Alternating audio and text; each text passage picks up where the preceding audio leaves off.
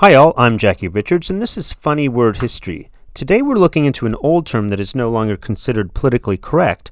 We're talking about the word Oriental.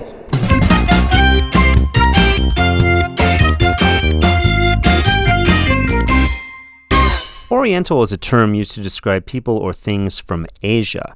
It was formerly understood to include regions such as the Middle East, lying to the east and southeast of southern Europe, but now usually is understood to refer to regions and countries of Eastern Asia, like China, Japan, Korea, and Indochina.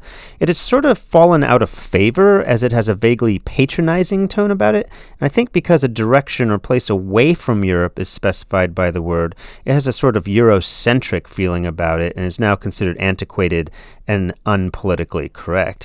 I hear people in their 70s and 80s using the term a lot, it always makes me cringe a little bit. I think essentially it's like otherizing people as non Europeans is the offensive thing, and it sort of lumps like 3 billion people into one big blob. So it's not really what you should be using to describe people anymore.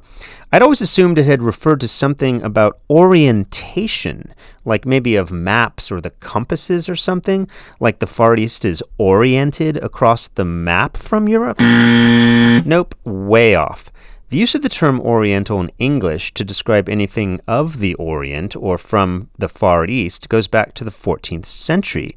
It came from the 12th century French word Oriental, also meaning from the East, which in turn came from the Latin expression Orientem, also meaning of or from the East.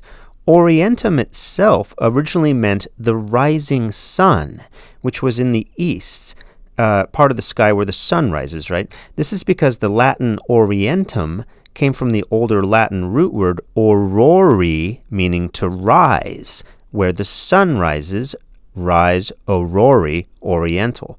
Okay, that finally actually sounds right now, doesn't it? Aurori, orient, rise. You can hear how they all sound alike.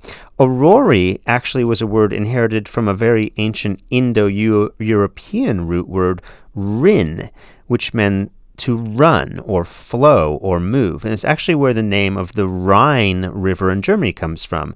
The Rhine runs or flows to Rin to Aurori. So, like uh, Rhine River and Oriental are actually related, if you can believe that. So, we went from Rin, meaning run, to Aurori, to rise in the east, to Orientum, meaning just from the east, to Oriental, meaning from the far east. That's it for today. Don't rin away. We'll be back tomorrow with more funny word history.